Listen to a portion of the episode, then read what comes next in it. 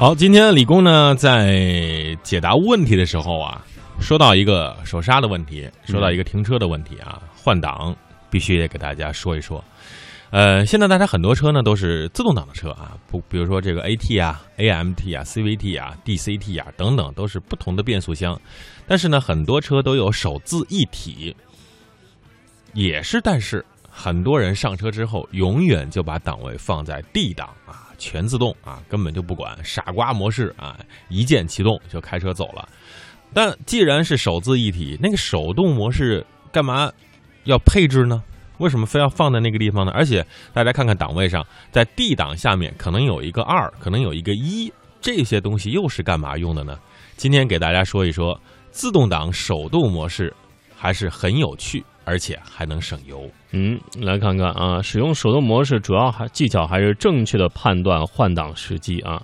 一般的日常新车啊，升档转速可以控制在两千转到两千五百转之间。假如在手动模式忘了这个升档或降档，一般车辆都会有这个啊保护的机制。嗯，在超过某个限定转速时自动进行升降档。那么此外，当车辆刹车到停止时，也会自动降档，而无需手动建档。嗯，那既然自动挡的车有手自一体的模式，什么时候自动挡的车型需要手动模式呢？第一个，长距离下坡。呃，如果大家的这个开车的路途当中啊，突然遇到一个长距离下坡啊，比如说像这个美国六十六号公路啊，可能大概有两公里甚至更更长的这种大下坡的时候啊，如果你还是放在 D 档，你可能就不停的刹车，不停的刹车，刹到最后导致过热的一个情况，嗯，这就会导致刹车片的寿命啊受到影响。那么用手动挡保持两千到三千转速区间。来控制档位，这样的话就可以避免刹车片的磨损。嗯，另外就是在陡坡堵车啊，嗯，坡起啊，对，如果上坡时遇到拥堵，我们可以将档位限制在一档，这样不仅可以能够给予啊车辆充足的这个扭力啊牵引力啊，也能够对变速箱起到一定的保护作用，延长变速箱的寿命。嗯，其实坡起呢，大家可能还没有。概念啊，如果你跟你说地下停车场密集的停车交费的时候，你就有概念了。你就看那个，比如说北京的宜家，它那个这个这个大上坡去交费啊，因为你得交费，你得停车嘛。对。然后一堆车等在那儿，然后我就看那个新手，只要但凡是新手啊，女的，我就离她老远。离太坏了，离他三个 三个车位，为什么呀？他真的会溜车，他自动挡，他他也会溜车，因为你你你一松开这个刹车的时候，前进的动力和下呃呃向后滑的动力相比较，后滑动力会更大。这个时候怎么处理呢？你就把档位挂低嘛，挂到一档啊，然后这个刹刹车要慢抬，让车慢慢的往前走啊。有些人就是一下滑就猛着加油。哎，我真的见过，直接怼在前头车上了。好，再来看呃第三条，嗯，冰雪路面啊，可能对于我们节目覆盖地的朋友来说，冰雪很难看到啊，就结冰的路面可能不常见。那万一有这种呃遇到了这个下大雨，然后天气特别冷这种冻雨天的话，怎么办？如果在这样的路面用 D 档啊，变速箱默认一档起步，因为路面很滑。如果油门过大，就会出现车轮打滑、甩尾的情况。那么，利用手动模式挂入二档起步，扭矩比一档更大，启动、发动的时候车轮更加的稳健。所以，不要在冰雪路面也挂 D 档，挂到二档，这样更加安全。还有就是加速超车的时候，因为在高速巡航的时候呢，若要行驶中急加速啊，超越慢车的话，不少人都会深踩油门。但是鉴于有些这个变速箱电脑的判断差别呢，变速箱降档动作可能会延迟啊。我们可以利用手动模式迅速降一个档，嗯啊，也能够迅速的、更快的完成这个超车动作。嗯，哎，你发现没有？不论是开手动挡还是自动挡的人啊，他会有个习惯，什么习惯？他开车高速公路的时候，他会把手放在一个地方，变速箱 一定会放在这个那个挡把上，嗯就，放在那儿，其实也没有什么用，对不对？对，这就是一个习惯啊，这是一个习惯。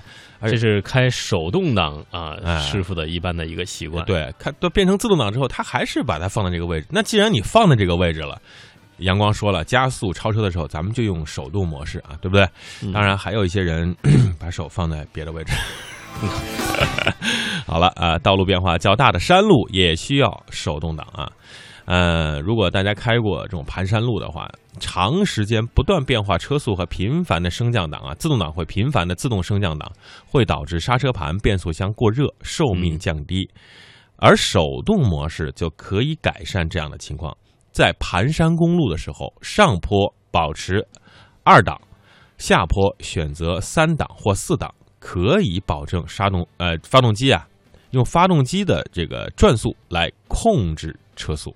嗯，这是一个方法啊，嗯大家要铭记。哎正好说一下这次在西藏啊、嗯高海拔的这样一个驾驶的一个小小的这个感受啊，嗯中间会有很多这个坡度比较高的这样一个陡坡。嗯比如说去某一个景区的时候，它这个陡坡将近达到了三十五度啊，嗯这个怎么上去呢？开的手动挡啊，这个就轰油门 上去，没没变档吗？呃变了吧呃，没有变档，完全上去，就是直接就上了啊，嗯二档起步啊，直接就是需要一个较大的这样一个，因为我们开那个车是手动挡的这个猎豹的嗯。Q、呃 Q 六，嗯。那么这款车呢，在高海拔的时候呢，它的转速一般在三千转会换挡，因为我们知道两千到嗯。两千五是正常的这个平原地区换挡，它要到三千转、三千五，它才能够换挡，所以嗯。依靠这样一个呃扭扭矩比较大的这个低档位来进行这种呃坡度比较高的爬坡的话，嗯。我觉得也是有利于啊、爬上去的。其实当时有有一个这个赛车手，嗯。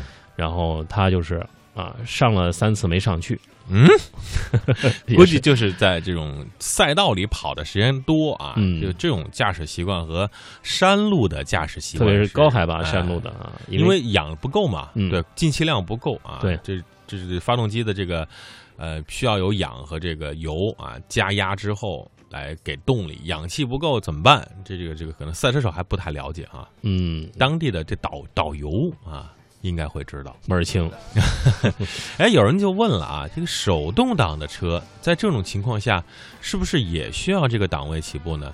呃，我个人觉得手动挡不用，为什么呢？因为自动挡的车呀，如果你挂在这个 D 档，它会自动默认为一档，哎一个档位起步，而手动挡呢，即使你挂在一档，你可以用离合啊去控制输出的扭矩，这样的话起步更加平稳。嗯但是要尽快的换成二档啊，呃，实在是太滑了。这个时候还有一个辅助的工具叫防滑链啊。如果嗯朋友们去过北方啊，哈尔滨，我曾经就去哈尔滨，零下四十度，我我穿了五层裤子，啊，裹得跟个粽子一样。嗯然后那个师傅开车打一车啊，防滑链四个轮子都有，开的无比的快啊，跟跟坦克似的。而且这个转弯的时候不带减速的，我说师傅您慢点吧，咱路滑。这 我早哎呀妈，这个这滑啥呀滑，一点都不滑，这个挺好走的。呃，这是艺高人胆大啊，防滑链是非常必要的。可能我们节目覆盖地的朋友用不着，但是呢，这个知识还是得知道的。